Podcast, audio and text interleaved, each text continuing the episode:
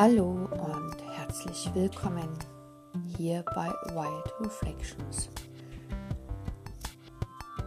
Ich bin die Sandra, Physiotherapeutin und Vierfachmama. Du bist hier gelandet, weil dich das Thema interessiert, natürlich Physio und das Leben.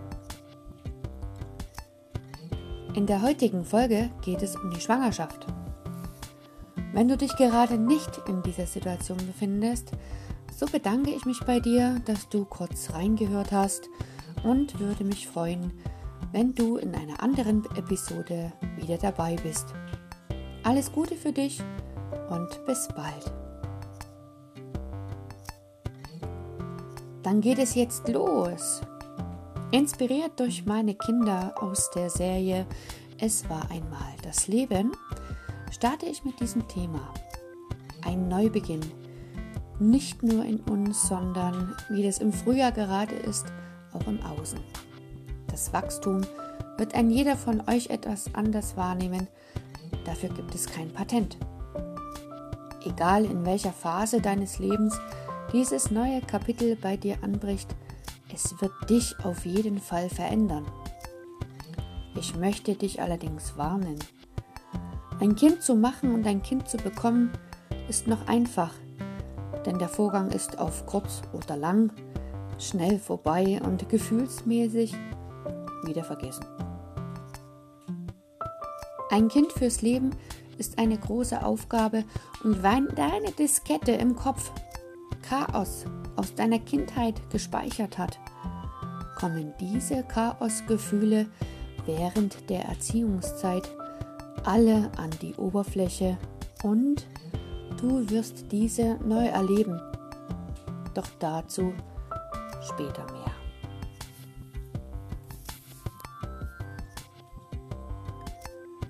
Während der Schwangerschaft kann sich dein Körper so verändern, dass du Hilfe in Anspruch nehmen darfst. Das kommt darauf an, um was es sich dabei handelt. In erster Linie verschreibt dir dein behandelnder Frauenarzt ein Rezept für die Physio. Weitere Ärzte können dein Hausarzt, der Orthopäde, der Zahnarzt oder auch ein Arzt aus der inneren Medizin sein. Für mich macht es jedoch mehr Sinn, wenn du dir auch zusätzlich zu Hause helfen kannst. Hier nun folgende Tipps, die du gerne ausprobieren kannst, doch ich möchte mich für jede Garantie der Genesung distanzieren und du möchtest diese auf eigene Gefahr testen. Erstens. Bewegung ist das A und O. Gehe täglich mindestens 30 Minuten. Fahre Fahrrad oder bediene dich aus der Palette von Yoga, Pilates, Qigong oder ähnlichen Angeboten. Somit bleibt dein Körper in Balance. Zweitens, hast du Wassereinlagerungen? Vermindere deine Salzzufuhr. Versuche ausreichend Wasser zu trinken. Dazu kann dir eine Ernährungsberaterin oder Diabetesaufklärung sehr hilfreich sein. Lege öfter die Beine hoch. Siehe Stufenbettlagerung und führe pumpartige Bewegungen mit deinen Füßen aus oder fahre einseitig mit den Beinen in dieser Position Fahrrad meide Sonnenbäder und wenn dann nur mit einem kühlen Tuch über den Beinen. Das gilt ebenso für die Arme. Alles weitere erfährst du beim Facharzt für innere Medizin oder einem Lymphtherapeut. Hier kann es durchaus vorkommen, dass dir Strümpfe verschrieben werden oder auch Lymphdrainage für deinen Körper. Drittens, jegliche Art von Schmerzen in deinem Rücken behebt der Physio gern mit der Dorntherapie. Hierzu werde ich sicher einen neuen Post machen. Der Physio behandelt dich in seiner Praxis entweder im Sitzen, in der Rückenlage oder in der Seitlage. Durch sanfte Streichungen oder auch Triggerpoint-Therapie wird er dir helfen können. Übungen aus dem Vorbereitungskurs von deiner Hebamme kannst du natürlich auch jederzeit durchführen. Gerade für den Beckenboden sind die Übungen wichtig. Ich habe für dich ein Video rausgesucht, das kannst du zu jeder Zeit deiner Schwangerschaft durchführen. Siehe in der Beschreibung des Podcasts nach. Je besser also dein Körper vorbereitet ist, umso schneller wird er sich nach der Entbindung erholen und regenerieren.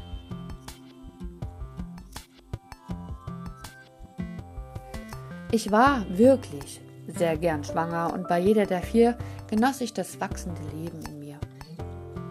Meine Partner, da muss ich einfügen, dass ich drei Kinder von meinem ersten Mann und unser Nesthäkchen von meinem zweiten Mann bekam. Waren da wohl gemischter Gefühle. Genau das ist es, eine Achterbahn der Gefühle. Nicht nur, dass sich der Körper äußerlich verändert, nein, auch die Hormone spielen eine große Rolle, denn die werden zum Wachstum gebraucht. Und dass der Körper sich auf die Entbindung einstellen kann.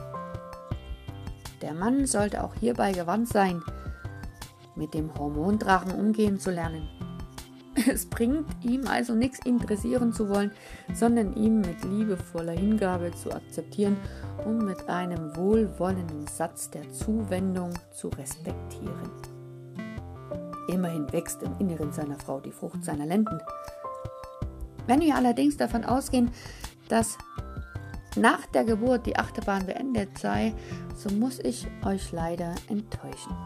Denn diese Hormone brauchen gut drei Jahre, bis sie letztendlich abgebaut sind. Hm.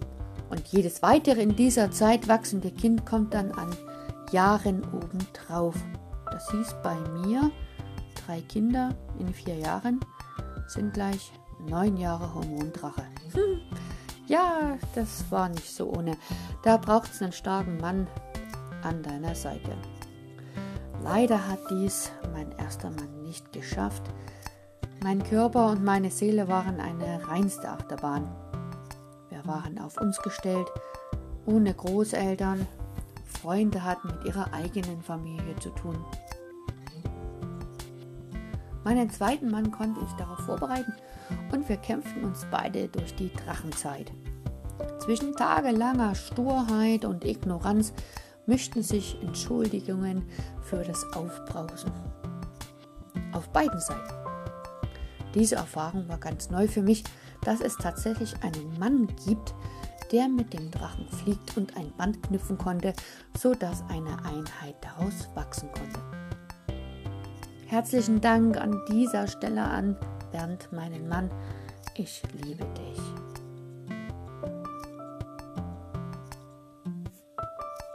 Hiermit läute ich das Ende dieser Podcast-Episode von Wild Reflections ein. Wenn du hierzu Fragen hast, wende dich gern per E-Mail an mich. Siehe dazu in die Beschreibung oder auch hier unter dem Podcast Herzlichen Dank fürs Zuhören und wenn es dir gefallen hat, dann folge mir doch einfach weiter. Es werden weitere Episoden folgen und ich denke auch, dass die Zeit dementsprechend länger wird. Alles Gute, see you later.